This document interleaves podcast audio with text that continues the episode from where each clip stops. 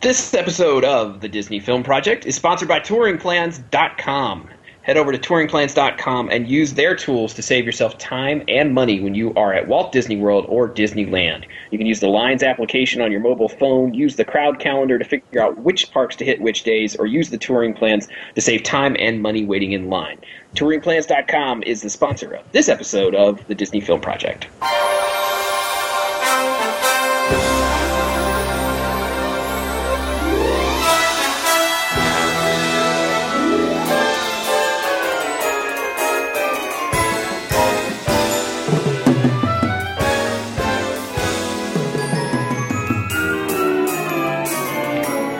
Welcome again, everybody, to the Disney Film Project podcast. This is the program where we talk about all the films of the Walt Disney Company, from the classics to the newest stuff in theaters. So, all of it comes here on the Disney Film Project podcast.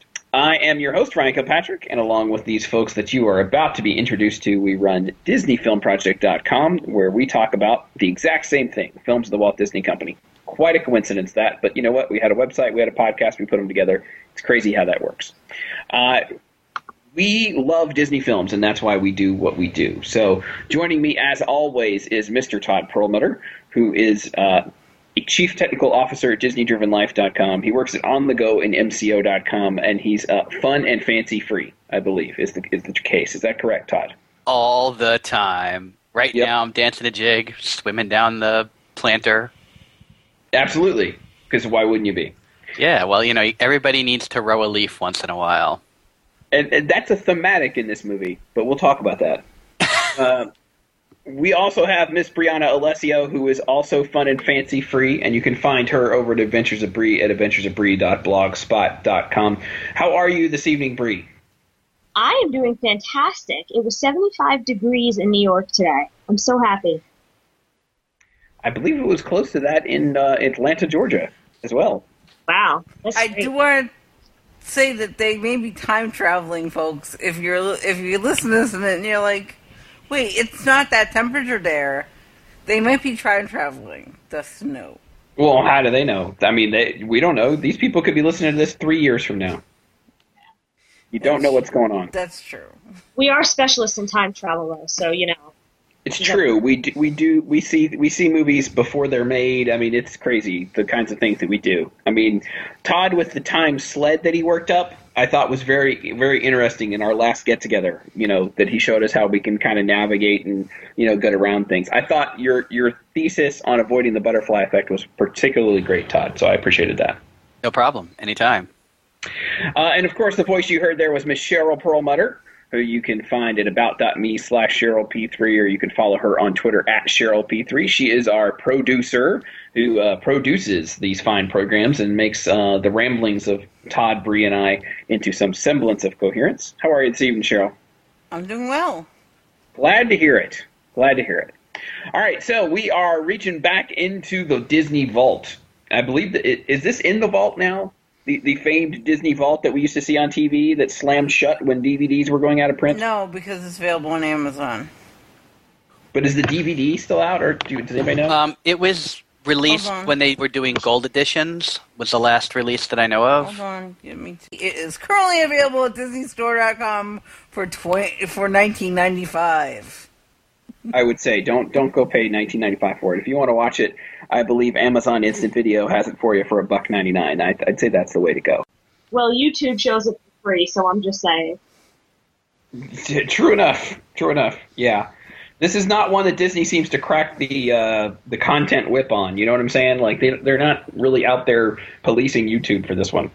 As many of our friends like to say, the internet, Google, the internet and Google is your friend. Yes. So if you, if you if you want to watch this, you can find a way to do it uh, for less than buying the twenty dollar DVD. I wonder if I could sell my copy for twenty dollars. Probably could. Yeah, that's a whole other question, though. All right, so Fun and Fancy Free, uh, released in 1947 by the Walt Disney Studios, is one of the package films. I think we've talked about this before, but basically around the time of World War II, uh, Disney had trouble developing full length feature animated films and started combining several different things into what they call package films. So we talked about, you know, uh, Ichabod and Mr. Toad. being one of those. The the uh, South American film Saludos Amigos and Three Caballeros is one of those. Um, you have others like Make Mine Music and Melody Time. So there's lots of them around this era from about the mid 40s uh, all the way up through the release of Cinderella, where Disney just basically released these these package features, which is basically shorts that couldn't take up a whole feature film, but if they package them together, uh, then they can get the space in a theater to be a feature film and hopefully make a little more money at a cheaper price. So it's uh, all of you people who criticize Disney for trying to make money, um, you know, at the expense of quality. I would refer you to this period in Disney studio history. Where perhaps they sacrificed in the wrong direction. Uh, yes. I'm just saying it's not unprecedented. Um, some of the things that they do today, if you, if you if you look back, the same things happened back in the old days. Yeah, I mean, the, the important thing to mention is like all, well, not all of them, but most of the items that went into these packaged films were intended to be longer in a lot of cases. Like really, their sta- own standalone pieces, just they couldn't finish them in some cases, especially these Yep. two. Yeah, these these two especially, and we talked about that with Ichabod and Mr. Toad. You know, both were intended to be feature films.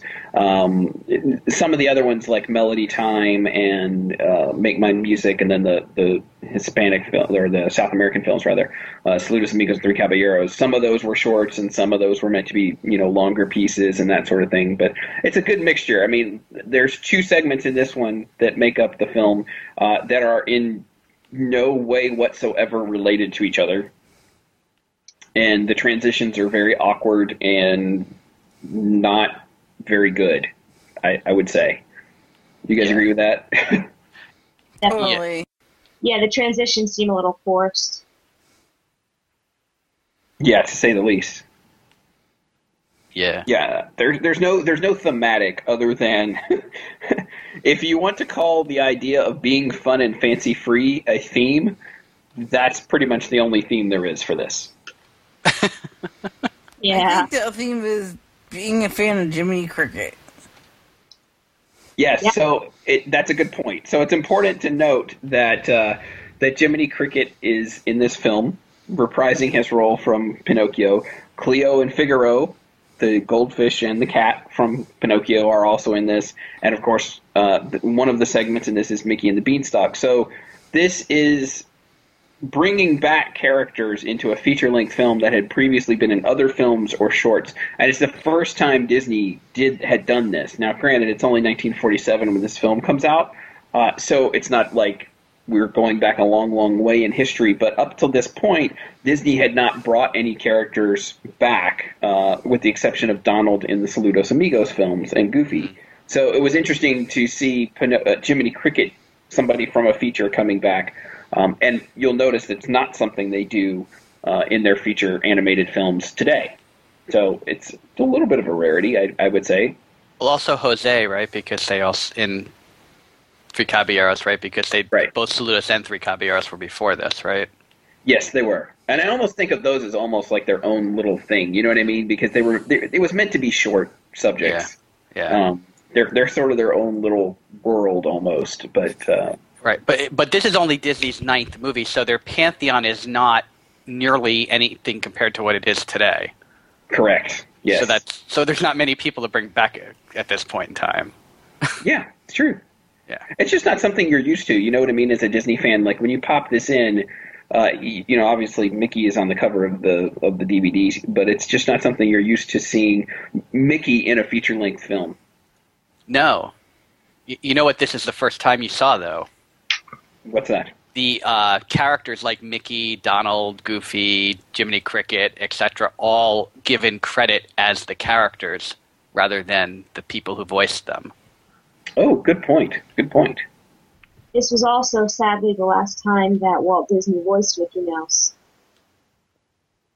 Yes, he ended up uh, passing the torch to James MacDonald from this point forward. Yeah, It's interesting because, like, for people like us, we we probably have never heard, except on video, obviously. But we when we grew up, we weren't hearing, you know, Walt's voice. So I don't know about you guys, like, but when I hear Walt as Mickey, it sounds un, it doesn't sound right to me. Yeah, I kind of feel that way too. Yeah. I'm not sure. I've heard. I mean, other than that, I mean, because he really didn't talk much in this film. So I'll have to go back and figure out ones he talked in to hear the difference. Yeah, they don't have a lot of lines, but I mean, his. To be honest, I mean, he, his voice is not as clear. Yes, that's absolutely Okay. true. That's that's kind of one of the things I feel. But um, what's interesting is that while the official stance is that he gave up because of his he was too busy and didn't have the time or the energy to do it anymore, um, there's a lot of speculation that was because he had damaged his voice from smoking. By this point, so that was one of the reasons why he had to give up. Okay. That would make sense. Yeah, that makes sense. Yeah, this is the point t- in time at which Walt, um, you know, like I said, un- until they got to um, Cinderella and Sleeping Beauty and those sorts of things, they weren't, you know, really back into the feature animation game. So he had moved some of his things into um, doing some live action films like Rob Roy that we've talked about, or uh, Treasure Island, or some of those. Uh, so it wasn't until until the mid '50s that Disney really got back into the feature animation game. So this is it, it features two segments. So first of all, uh, Bongo is the first one, and Mickey and the Beanstalk the second. Both in, originally intended to be feature length films. I think I, I don't know if you guys would agree with this, but to me, watching this film, a feature length film of either of those would have been interminable. Well, Bongo wasn't was supposed to originally use characters from Dumbo and be a prequel to Dumbo. That makes sense because it reminds me a lot of Dumbo. See, Yeah. Bongo reminded me since we've been talking about other movies like Brother Bear, Oh, okay. especially especially all those scenes with the bears in the woods. Yeah, Totally, since we've been talking about you know Brother Bear. I can see That's that. that's where my mind went. Oh, I think Humphrey when I see those bears. I think why is there not a bongo attraction in Storybook Circus at Walt Disney World? But that's just me. Actually, you know what would have been awesome is if they just set up a tightrope all the way across Storybook Circus and had just a, a him going back and forth on his unicycle on the tightrope. Yeah, that's what Doesn't I'm have to be a ride, just be a thing. just just a reference to it would be Yeah. good. I mean, they have do you go on fixing Lambert. Yeah, they have Lambert the sheepish lion. They have a poster for him, and he was only in the one short. What about bon- where's the love for Bongo? Is what I'm saying. But all right, so like we mentioned, this film, uh, Jiminy Cricket is I don't know if you'd call him necessarily the narrator, but he's sort of our intro character. Uh, the film opens with Jiminy Cricket paddling on a leaf through what appears to be the Amazon jungle or something like that. And it me so what was that? That made me so happy. That scene. I love Jiminy. Well, like it's supposed to be. So at this time, if if you guys aren't familiar with film history, and Bree, I bet you you you are. Like at this time of right, like right after World War II, there was all these films that were basically just you know they got the hot pop stars of the day or the you know record big band stars of the day, and they would have them sing songs and perform things, and it's like there wasn't really a movie there. It was just you know the the bands would come and play, and every once in a while we'd throw a boy and a girl together and do something, and you know we'd we'd put it out on film, uh, and there was a lot of that, like just basically frivolous, fun movies. Uh, and that's what they're playing off of here. They're ca- they call the movie fun and fancy free. Jiminy singing a song called "I'm a Happy Go Lucky Fellow," and so he's playing off of that, and it leads into him, you know, stumbling across a doll, a teddy bear, some records, a record player, you know, all these different things, telling people to relax. But my favorite is when he, he's doing all that because he opens the paper, and you read if you read the headlines in that paper, Oh like they could be they I- could be I- today. I wrote the headlines down. No, Okay, so read these off. Like these could be from t- these could literally be from today, correct? Yes. Yeah, no, they could. So it's it's it's Hollywood Post Gazette, right? Is the name of the paper. Okay. Yes. And across the splash across the top of the front page is catastrophe seen as crisis looms. Yeah. Right? Just very generic, right? yes. But then, but then all over, um, you see martial law proclaimed.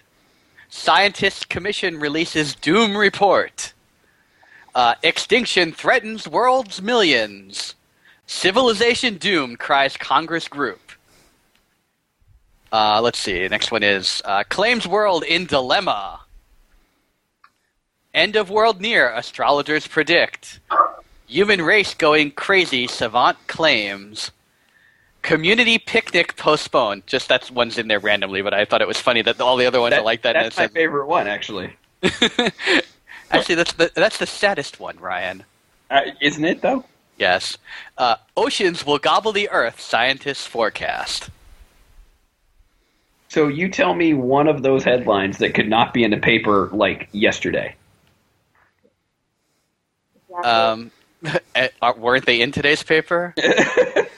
They're like, you know what they remind me of is like the Inquirer or the one the one the one the ones that you can get like The like supermarket the, the. News Weekly and stuff like that would have the Yeah. crazy crazy stories. Yeah. But Ryan, like you were saying, um, this film is what everyone needed. You know, during the, the wartime, they just needed to know that it was okay to breathe and to try to relax because things that are out of your control, you can't do anything about. So you just have to kind of just go with the flow. Yeah, and there was tons of these kinds of films coming out, you know, right after the war. Like again, this is 1947. Um, if you know your history, you know, like the U.S. was not in great shape right after the war because we basically bankrupted ourselves to to do the war, and so there was all kinds of things, you know, going on with with Congress and things, and like those headlines, I guarantee you.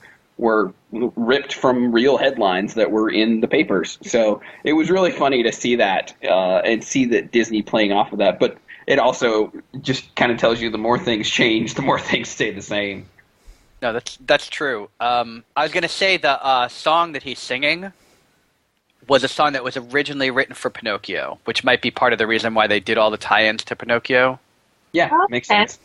It, it it wouldn't surprise me at all if some of the actual animation was from Pinocchio. I don't know that for a fact, but it wouldn't shock me. seems like it. So what happens is, you know, Jiminy's going around and saying how exactly what Bree just said. You can't worry about things you can't control, et cetera, et cetera. And he stumbles upon this doll and teddy bear, and he's trying to teach them, you know, what the story is. And he finds this record for the story of Bongo, as told and sung by Dinah Shore, who some of you may recognize the name, but you know, let's say a big pop star of the time. she That did a works. fabulous job with her narration and singing. Yeah. So the story of Bongo is one that's uh, what about thirty minutes? Would you guys say of this movie? Yeah, it was it was about thirty minutes. Yeah, and so I, I I would as someone who watches all the different shorts, I would say this is one that could have been told in about seven and a half minutes. Agreed. It, it felt needlessly long. I agree with that. I Yeah. fell asleep during originally. Sure, Cheryl did. It so um, I I do want to say that that's probably one of my overall on the movie. That's probably one of my biggest problems with it. Is neither of these stories are very exciting to me. No, not at all. Not at all. Um, I mean, eh, they're atmospheric instead of plot driven. I would say. yes, um, and at least this short is just all about the music more Yep. than anything else. Because really, there's not a lot going on besides whatever plays around the music itself in Bongo. Yeah.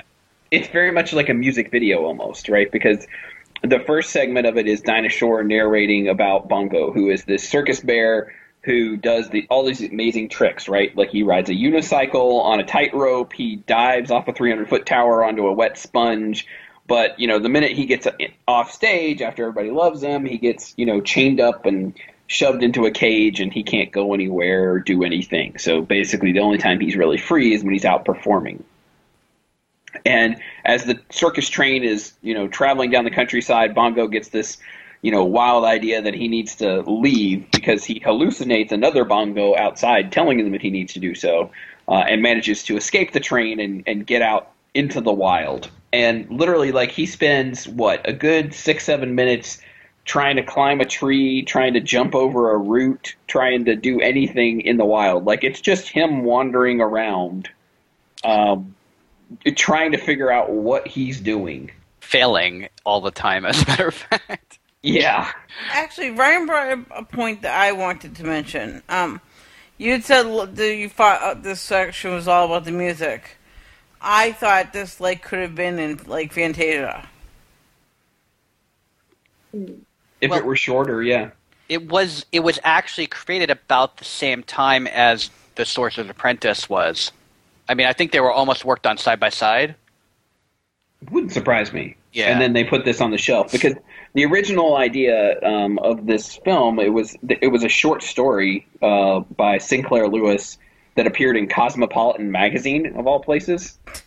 In 1930, Yeah. And so yeah, Disney bought it before the war and started working on it and they, you know, they a couple of animators convinced Walt that this would make a good feature and, you know, then after the war they basically cut it short. Now, I don't know if there was more to the story. I've not read the actual story. I I find it hard to believe that the story could have been turned into a feature. I mean, like you Yeah. said, it stretched to mi- 30 minutes. I sort of feel that it, without looking, I mean, it must be more like a poem than a story because why else set it to music? Why else have Donna Shore be Dinah Shore be the um, narrator? Well, I can see that because, like I said, that's just if you if you look at you know Marketing. the films that yeah i mean marketing. And if you look at the films that disney's putting out at this point and the films that every other studio are putting out like disney's not the only people who are doing this. You know what i mean? Like everybody was putting out these you know great you know musical reviews for lack of a better term just because they were cheap they were fun they were easy and that's what they were doing. So I can understand them setting it to music for, to to give the hook of Dinah Shore and you know having it be a little more fun and fancy free, for lack of a better term. I, I have a question. So, do you remember not hearing this with Dinah Shore initially when you I first? do. Yeah, because when do. I was a kid, the one that you always heard was Jiminy Cricket narrating the whole thing, Yes, right? And that's because that's what always played on television when I was younger. Because this played Yeah. a lot on television when I was younger. Both of these did. yep. Both of them were you know Wonderful World of Disney segments, and they were on Disney Channel back when Disney Channel showed Disney stuff. Um, yeah, this was this these were things that were on a lot. Folks, if you want to change that, you need to tweet at Disney Channel PR. Apparently, 'Cause they, they like to make changes. They've been they've been tweeting. They been, they were they did a throwback week, and so Bring back the vault. bring back the vault. That's what I suggested to them. That's right. Best. Hashtag that, folks. Bring back the vault. Yes. Yep. Let's get that started. And then you can watch Bongo. Okay, so maybe there's a better reason to bring back the vault. You can just go to YouTube too. Don't forget. Yeah, you could do that too. but yeah, it, I mean, like, literally the first half or so of the short is Bongo at the circus, and then um, Dinah Shore singing while he is trying to figure out his his role in the forest and how, um, like, he can't climb a tree. I find it hard to believe that a bear that could jump off a 300 foot tower onto a wet sponge can't jump over a tree root. I did find that wildly strange. Yeah, right. Because he could climb up. How do you get up the pole to do the to go on the tightrope? I mean, this should have been something that he could have figured out. I, I tend to agree with that. Yeah. But regardless, it's that's the problem and he ends up, you know, he tries to go to sleep and he, you know, every animal in the forest, every little bug is making too much noise for him to go to sleep. And then he gets struck by lightning many he gets- times. Chased by lightning basically as it starts to rain. I mean, all the things you think of like that are stereotypical of, of being outdoors and, you know, what would be uncomfortable, you know, it's all there. Oh yeah.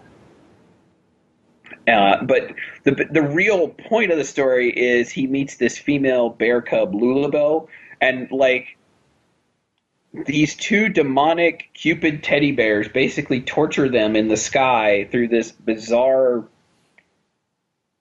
I don't know what you would call it. It was pink, fluffy marshmallow land.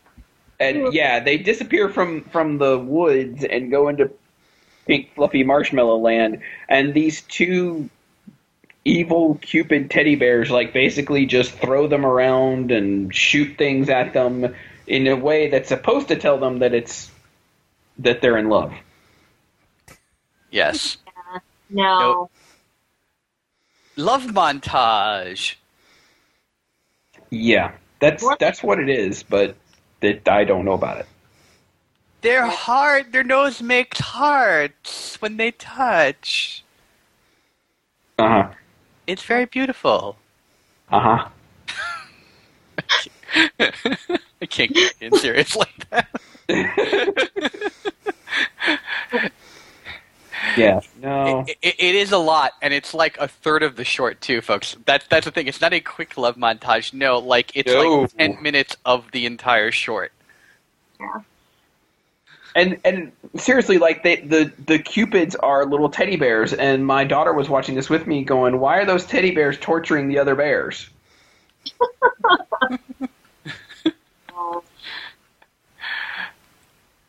There's wasn't one- right.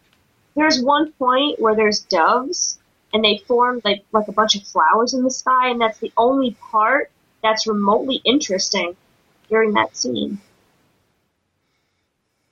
Yeah. Yeah. It, it, it's very creepy. Yeah, I would agree with that. All right, so so that happens. Lulubelle and, and Bongo fall in love, and the other bears sort of surround them as the montage ends, and they're all uh, upset because this other bear, who we don't we don't figure out what the, who his name is, but his he's called Lumpjaw. This giant bear comes stomping through the woods because he is somebody who is going to, you know, basically take Lulubelle. And when he comes up to them, Lulubelle turns around to Bongo and slaps Bongo, which makes absolutely no sense, right? Because they just went through this, as Todd mentioned, overly long love montage. Right. And once but, you share a love montage with someone, that's for life, people. but if you listen to what Dinah Shore is saying at this point, right? Because she's kind of like, I, I mean, they say sung by, but I don't know. She's kind of like reed singing, right? Yes. But she she says at this point that Bongo doesn't know how to be a bear. That's and that's kind of sort of where the whole rest of this segment goes. It is Bongo True. learning bear. Yes. Because what he doesn't understand, he, he gets his heart broken, runs off. She is trying to slap Bongo for a third time, accidentally spins around and slaps Lumpjaw. And Bongo, you know, all heartbroken, runs away. And what he doesn't understand, and the bears end up singing it so that he understands it, because what else would bears do? is that when bears slap each other, that means that they love each other. Yes. I'm just going to let that sink in for a minute. Because it doesn't make any sense. I always thought it meant fighting for territory. It would have been really cool if all of a sudden, like, Dinah Shore just stopped talking and, you know, paused and then said, What is this and what is happening? I would Yes. love that. yes. I do need to go back a little bit and complain about the fake chipmunks here. Oh yes, Cheryl's big problem with this segment.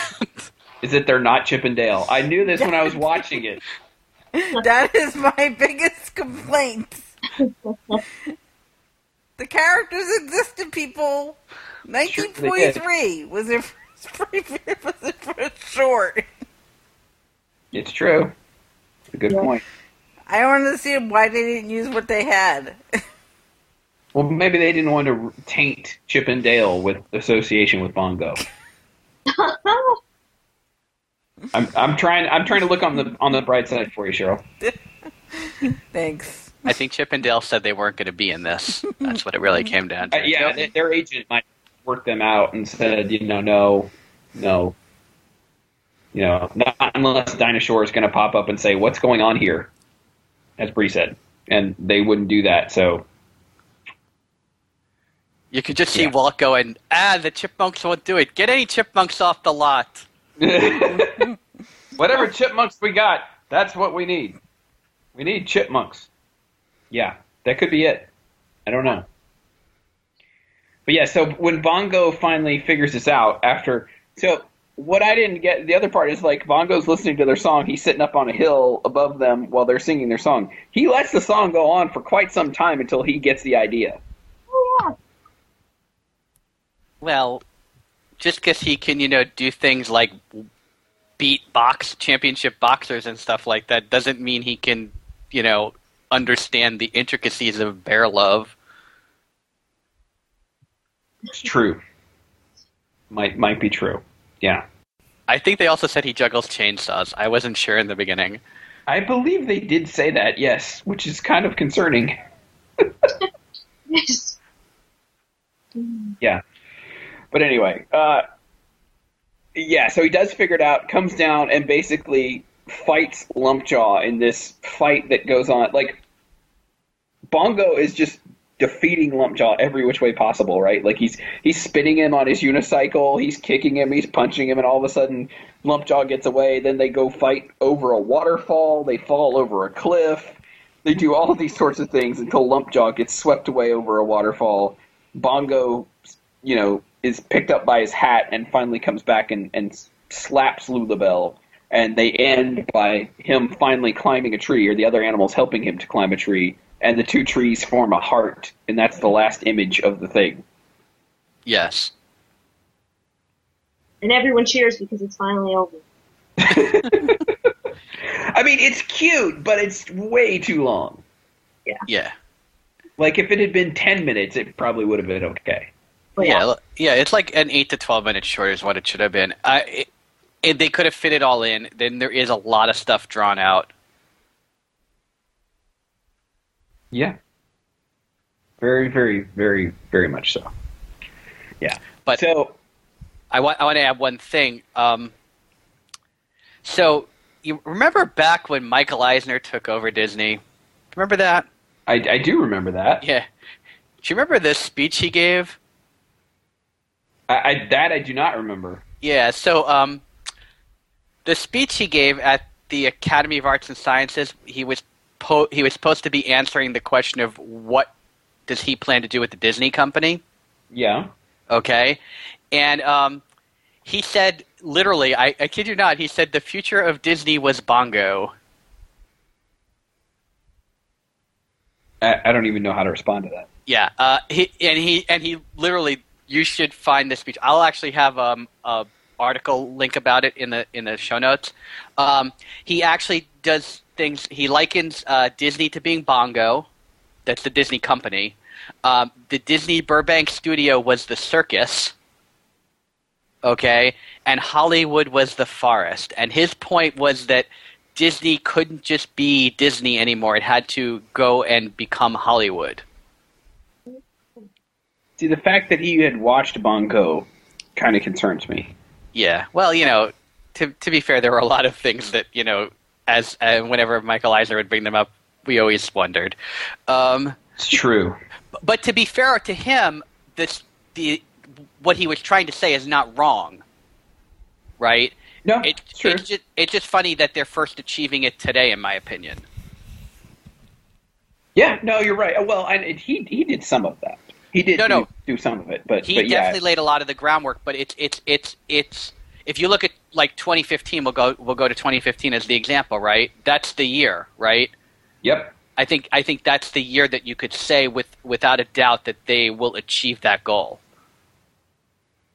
Yes, of with Avengers two and Star Wars seven and Pirates five and uh, what else is coming out that year? Is it is Finding Dory in 2015 yet? No. I'm not sure. I I would have to go over the whole list, but I mean it's it's you know it's just that that's the year. They're like you said, they're releasing so much. They've got they own summer that year already. Yeah, already. Yeah, like all the other studios are are literally already moving films out of 2015. Yeah. So it's and when you when you have that level of power, you are you are changing the field. So you own the field, and that's that's important because that's really what he's talking about is owning the field, Yep, he absolutely is. Which is a marketing term, folks. Ryan does marketing. I do. I do. All right, let's continue. So the transition between Bongo and Mickey and the Beanstalk is that Jiminy finds an invitation to a birthday party at for Luana Patten, the the actress you might know from Song of the South, or um, she was in several Disney films, the other live action films. Um, so dear to my heart, she was in. She was in um, Follow Me Boys. Yeah, she's Nora from. Oh, that's Politics. right. Yeah. You you weren't there for that episode, but I'm pretty Fred would like that. Yeah, I, I watched it though. I did see it. And and also the It is. love the love interest in Johnny Tremain. oh, I haven't seen Johnny Tremain yet. Uh, I will have to go check this out. So, yeah, so she's having a birthday party, and it's being thrown by Edgar Bergen and Charlie McCarthy. Who, if you don't know Edgar Bergen and Charlie McCarthy, well, first of all, you should have seen the Muppet movie. They were in that. that was the last thing they were in. Yep. Uh, but Edgar Bergen, the ventriloquist, with his dummies, Charlie McCarthy, and then Mortimer Snerd, who happens to be my favorite. I love Mortimer Snerd. But they're throwing the party, and so they're throwing this party, and part of the party is that they are going to tell a story to Luana, and Bergen starts telling her the story of Mickey and the Beanstalk.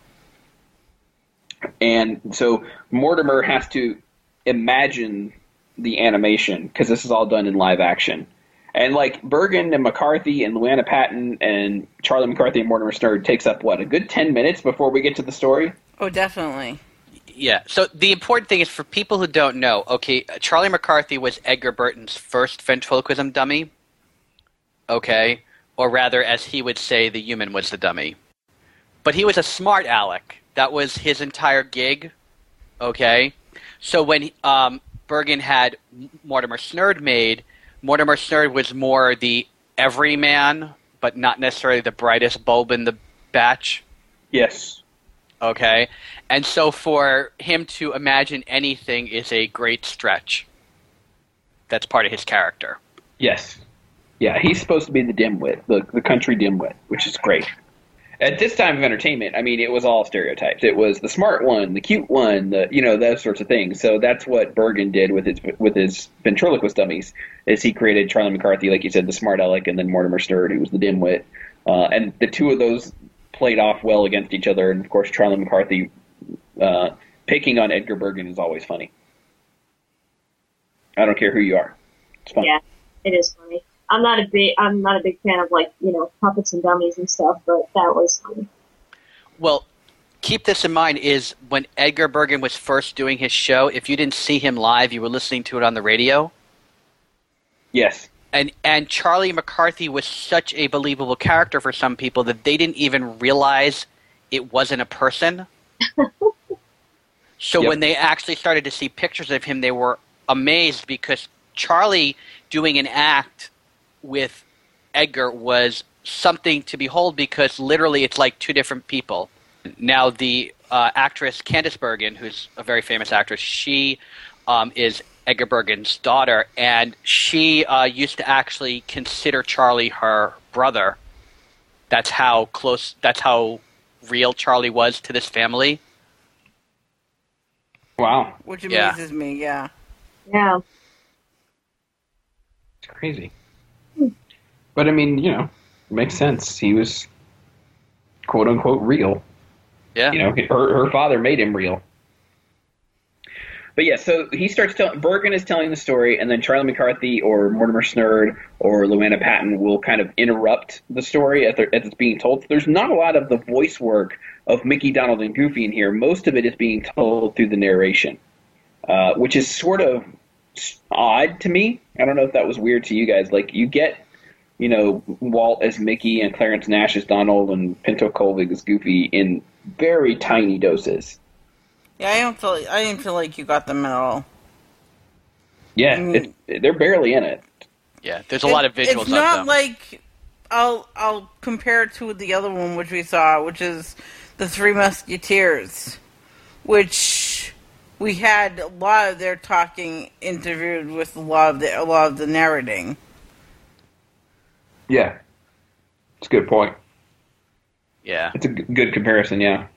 I, now, this this segment was actually um, it originally its original name was the Legend of Happy Valley, right? Yes. And it, and it was originally supposed to be packaged with The Wind in the Willows, if I read everything correctly. Correct. Okay. Yes, that's I, and I usually go to you because I'm trying to remember, you know, if I'm getting that right or not.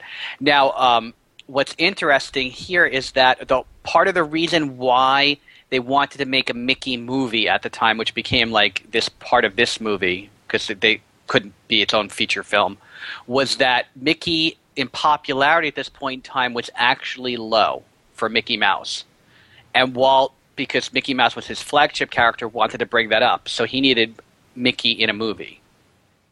Okay, to, to give you an idea of how low Mickey Mouse was, uh, Donald, Goofy, Pluto, and Popeye all rated higher than Mickey Mouse at this point in time. Yes, they were pulling in more more money and more more everything. So uh, yeah, it's and it's just interesting. So that's that's why this movie, this segment, or which was supposed to be a movie, got created. Yes. So the segment, like we said, tells the story basically of Jack and the Beanstalk with Mickey, Donald, and Goofy as the folks who get the magic bean. So it opens with a shot of you know Happy Valley and uh, the giant comes and steals, although we don't know that it's a giant at the time. Spoilers for a movie that's over seventy years old or almost seventy years old. Uh, steals the golden harp, the harp that sings to make people happy, uh, and then you know, basically the entire valley falls into disrepair, including Mickey and Donald Goofy, who the, the opening of their scene is basically it's a pretty comedic bit where Mickey is slicing the bread and he's slicing it so thin that it literally like floats down to the plate. And then he gets their last bean and slices the bean so that it sits in between so they can make a bean sandwich. hmm Uh, at which point Donald loses his mind, as Donald is wont to do. yes, he he even tells the narrator to shut up. which I enjoyed. Donald does that is that's a that's a Donald thing is to to interact with his narrator anyway. So Yes. Yeah. And so they have one possession left, which is the cow. If you know the story of Jack and the Beanstalk, you know where this is going. Uh, Mickey, rather than kill the cow, because Donald flips out and wants to kill the cow, uh, Mickey instead takes the cow and takes it over to sell it and comes back with magic beans. Now, we don't get to see Mickey get tricked, but he literally comes back with beans. And Donald, appropriately so, because he and Goofy have been sitting there dreaming about the food they're going to eat because they're starving. Uh, Donald loses it yet again and knocks the beans into the floor. I'm just saying, if Mickey had come back with beans to me after the whole bean sandwich incident, I might have lost it too. there was supposed to be another Pinocchio tie-in at this point where Mickey got tricked by Foul Fellow and Gideon to, uh, and they're the ones that sold him the magic beans, or rather traded with him for the magic beans. Oh, that would make sense. Yeah. So, but they they cut it out because I I'm guessing just for time at that point because it wasn't going to be a full length feature, so they had to cut stuff out. Gotcha. I wish they'd left that in and cut some of the the vine growing out. Or or the ten years of climbing up the stairs that we're about to talk about. Yeah. Well, that whole the whole sequence, like like Cheryl said, the vine growing when the light shines through, the moonlight shines through, and then the vine starts growing. Like three four minutes of the vine, the beanstalk growing and pushing their house up, while Mickey and Donald and Goofy don't wake up, which is bizarre. Yes. Uh, now, you want to know something interesting? Is um, again, this is another thing that I saw on TV well, long before I ever saw the what I would say is the full version, which is what, what we're talking about. Because most of you remember may remember that some of this stuff that we're saying is far too long actually goes by very quickly in the versions you re- may remember, because it's all cut out. Because Yeah. even Disney acknowledges that that there's too much in here that doesn't need to be in here to get the point across. They needed to acknowledge that. Yeah. And they do. I mean, and there's about 18 million do. different cuts of Mickey and the Beanstalk.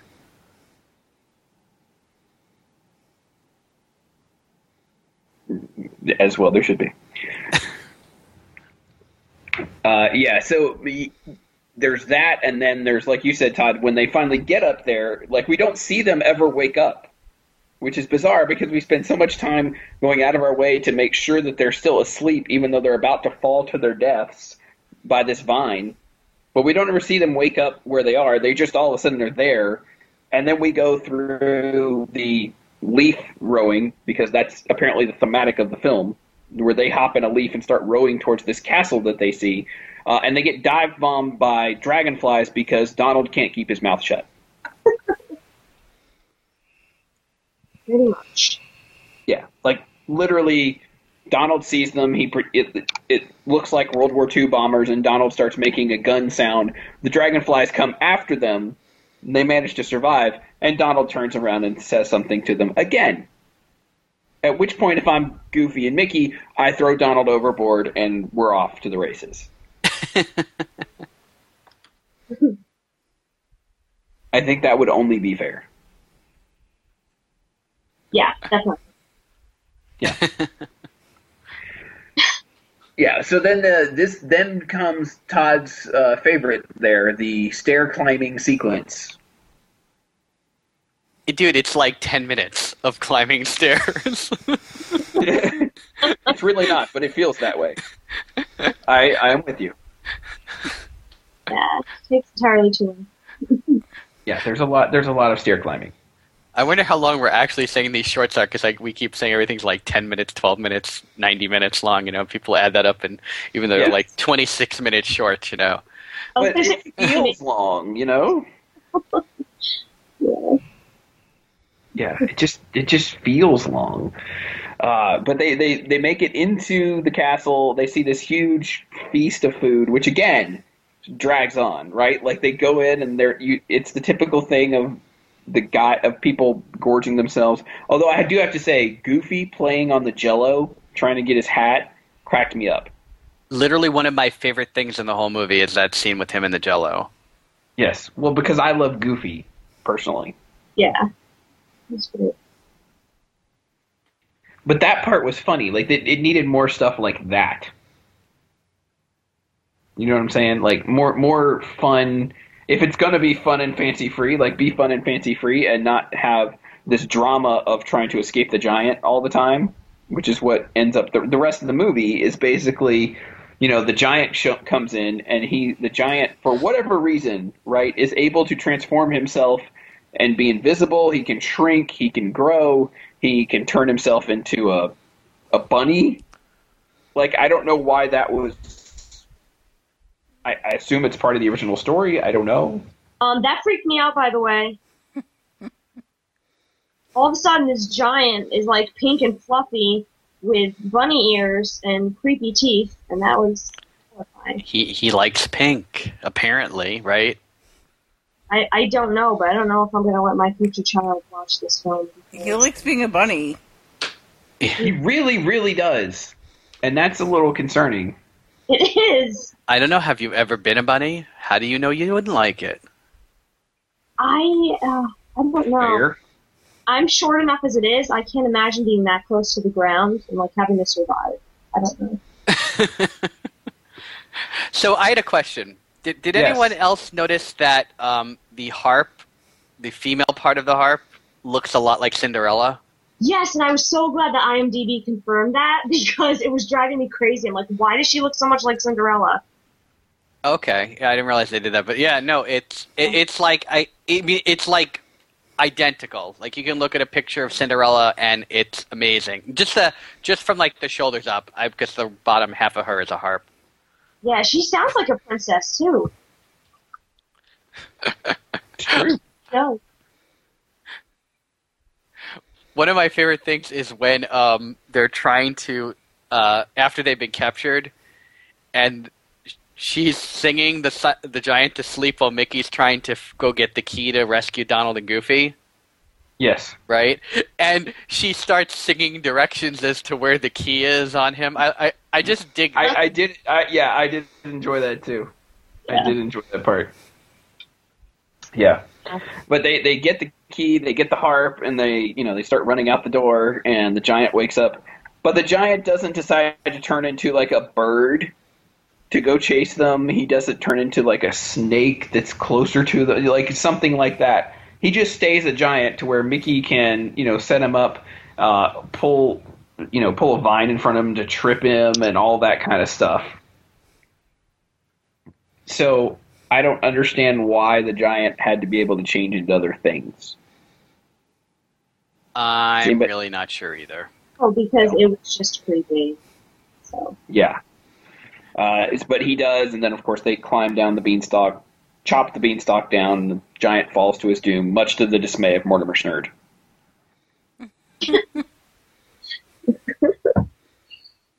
well, it's true. Mortimer was very upset that the giant died. Yes.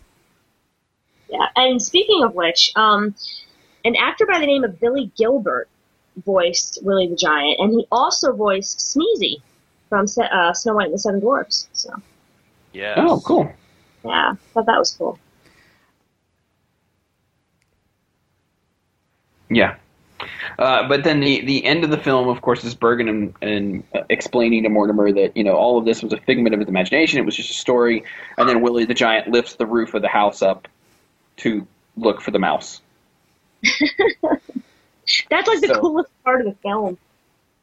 There was a figment. Hey, it was a figment reference. Yeah. I'm going. There you with go. The, I'm going with the fig- figment reference. Right there, folks. I like how he calls him a teensy weensy mouse. Of course, he's a giant. Sure. Yeah. Yeah. Did um did anyone else notice that at certain points during the movie, um, Edgar Bergen's lip lip singing lip mouthing I don't know what lip syncing mouthing I don't know what you call it was really off at times, and sometimes Yes. it was and sometimes it was like you couldn't sometimes you couldn't tell but sometimes it was right there in front of your face that you could tell this guy was just you know making the motions Well, S- super obvious. Yeah. I mean, keep in mind that ventriloquists, first of all, their mouths do move. I mean, that's it's a that's a common misconception that ventriloquists don't move their mouths. but it was really obvious though Yeah. Yeah, Well, I and guess. remember too what Todd said about he started on radio. So, I mean, he ended up doing stuff on TV, but for the most part, he was he was a radio performer. okay That's true. so he Yeah. wasn't meant to be seen basically He's, is what we're he- saying he- he's also three of the four voices in that conversation. true Yeah. Yeah. So, so you have to keep that in mind. I mean, give give him some slack there. Sure. Well, and I- he has he has a quick wit to him too. I mean, so obviously some of this was pre-scripted, but it, Bergen was known for you know just riffing on stuff. So Right. I can imagine some of this stuff was really improvised too. Right. Well, also keep keep in mind, like like we were saying, is Charlie was a different person, and he was allowed to get away with things. Charlie was that Bergen himself was not. Yes. Like the censors would literally let him be like completely nasty and vile, which they'd never let a human do. But because Charlie was a puppet, Charlie could pretty much, you know, Yeah. say anything. Say whatever he wanted. Yeah. yeah. So, uh, well, there's that point, like when he's trying to make the joke about being caught with his pants down, and Bergen won't let him do it. Yeah. yes. Oh, that was good. And by the way, it took me about halfway through the Happy Valley section to realize that Edgar Bergen was wearing an extravagant hat, and I kind of forgot it was for a birthday party. So I'm like, wait, what's the hat? Then I then I realized, oh yeah, yeah, yeah. It looked like he put the wrapping paper on his head, is what it looked like to me. Yeah, it was not. Yeah. But yeah, that's that's and so that's the movie. Like there's no there's no like through line or narrative or thing to keep you going through it uh, because it is a package. And even the stories themselves of Bongo and Mickey and the Beanstalk aren't exactly compelling. You know what I mean? It's just these are these are cartoons that should have been made as shorts and released as such that they ended up making into a feature. And it's not to say that they're just terrible, I don't think, but they're not they shouldn't be this long. right. Yeah. Well, I think we we've talked about this before with the other package films. Is that I wonder if the point of putting the movies together was to n- not just get them out in front of audiences and make some money, but also with future planning because almost everything in all these package films gets broken out and resold separately or re-released separately or recut. You know, I, so- I don't I don't know if it was future planning so much as just desperate to get feature length film space in a in a theater, right? Because as much as as much as we like to say these days, you know, oh, Walt was never about the money; he was all about the creativity. Once he had from 1937, when he had Snow White out in theaters, you know, from that point forward, you can just watch the the short feature program uh, at Disney kind of go downhill, right? Like you can just see it happen if you watch them in order, like I have been, and it was all about the fact that if you do this 90 minute, or you know, in the case of this one, 73 minute film, you can make 10 times the money you make from a short. It's like the it's like the modern day equivalent, from what you're saying, Ryan, of what doing Princess and the Frog or doing another Monsters Monsters University or or something of the equivalent for that. Yeah, well, it's it's there's a hole in the schedule. Like you hear that a lot if you talk about films or Hollywood or whatever, because what they're looking at is they look at something like you know Avengers. Well, it made X amount of money last year in May. What are we doing this year in May? Well, Iron Man three is this year in May. You know what I'm saying? Like that's that's the way Hollywood has always worked. It's you know you had a feature come out in 1937. Well, what's your feature for 1938? You know those sorts of things. Um, and that's what, what what Disney was struggling with at this point is they were putting out features at this point that were not making Snow White money. You have to remember Snow White was one of the most financially successful films of all time. If you adjust for inflation, like it's one of the top 10. So Disney's putting out feature films that are making fractions of what Snow White made. Uh, but they but if they don't put out a feature, they, They don't lost- make anything. They lose the time frame too, Yeah. possibly to somebody else. Yep, that's right.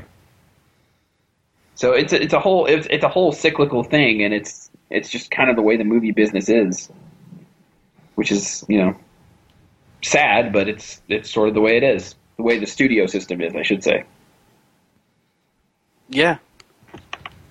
All right, so uh, any other comments we have on Fun and Fancy Free before we rate this one?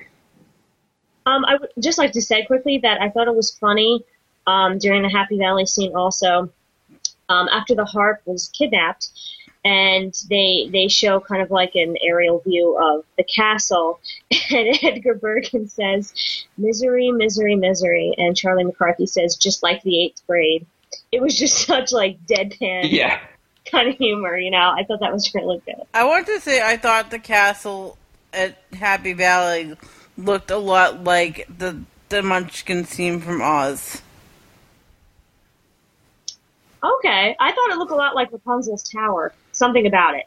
I I can I can I'm only saying from like if you ride the Great Movie Ride, it looks a lot like that one that one tower there. Oh yeah, okay, yeah, yeah, yeah. yeah, okay, yeah, I can see that. Fa la la, fa la la. All right, so then uh, Fun and Fancy Free, Cheryl, uh, what was your rating for this one? Well, bef- well, before I went to bed last night, falling asleep on the couch, it was a one. But I rewatched it today with a full view and no headache, and I upped it to two. All right. Fair enough. What changed your mind? What changed from one to two? I really enjoyed the. I, I why I didn't enjoy the the the bear part as much. Watching the bear part again because I had frozen. I stopped during certain scenes. Made me think of Brother Bear, referencing current movies, and then the birthday party scene and that whole watching because I had been dead asleep by the time I hit Mickey and the Beanstalk. apparently, um, so watching that that's from step one was really good. I, I, I again, I, I liked it. Gotcha. All right. Bree, what'd you say? Um, I didn't dislike it. I mean, you know, it's it's cute. I appreciate that Walt Disney went through this. Um, you know, because since they were having financial difficulties at the time, I can see how it was difficult to put something together for two completely separate storylines. Like we were saying, the transitions were a little, you know, tough to see around, but it had some cute scenes, like the way Bongo, when he saw the love of his life, the future love of his life, uh, for the first time. I liked the way he pulled apart the waterfall like a curtain. I thought that was really cute and well done. Um, I'm actually going to give this one two and a half. Um, I, I don't think it's good enough to be a full three, but I will give it two and a half just because. I mean, I wouldn't call it a creative masterpiece, but I think it's it's a sweet film. I, I would watch it again in the future. Fair enough. Todd? Um, well, like I said, my problem is is that these both these shorts are very drawn out, and as a result, drawing them out makes them more boring than they would be if they were shorter. And uh, so I, I kind of tend to like lose my attention and like do other things when watching these. Mm-hmm. I, I just like I'm not trying to be mean to them because I, I I like the stories that they're trying to tell in both cases. It's just that they got to be wordy stories. And uh, so for me, it's I, I kind of am in the two range also. It's it's good, it's watchable, but it's not my favorite thing on the planet. Yeah, I, I think we're all in agreement. Like, because I would give it a two as well. It's not a bad movie. It's just you know it's a little long, and it's something that it's something you can enjoy. I'm with you, Todd. Like my attention tends to drift uh, as I'm watching it. Like this time watching it, I've seen it many times. Um, I, I I forced myself to kind of pay attention to it, and it was then I realized how really long it is. Uh, for 73 minute film, it feels really long. But yeah, I would give it a two as well because it's just it's it's two shorts that should have that should have been kept as shorts and then were made into to bigger things and weren't meant to do so. But I understand, like you said, Bree, what why it ended up happening and and what the story was. But uh, definitely not something that needed to be. Exactly. All right. So that will do it for this week's show, our look at fun and fancy free. So if you have questions about this, uh, please let us know. Tweet us at Diz Film Project, or you can go over to the website, DisneyFilmProject.com, and leave us a note in the show notes, or you can always find us on Facebook, and you can find us there at Disney Film Project on Facebook. So until next week, folks, we will see you later. You know, you worry too much. In fact, everybody worries too much. Never saw such a dismal pair. A deadpan doll and the droopy bear. You know, you could stand some rehearsal on this story. No! If you're going to kill the cow, I don't want to hear the rest of the story.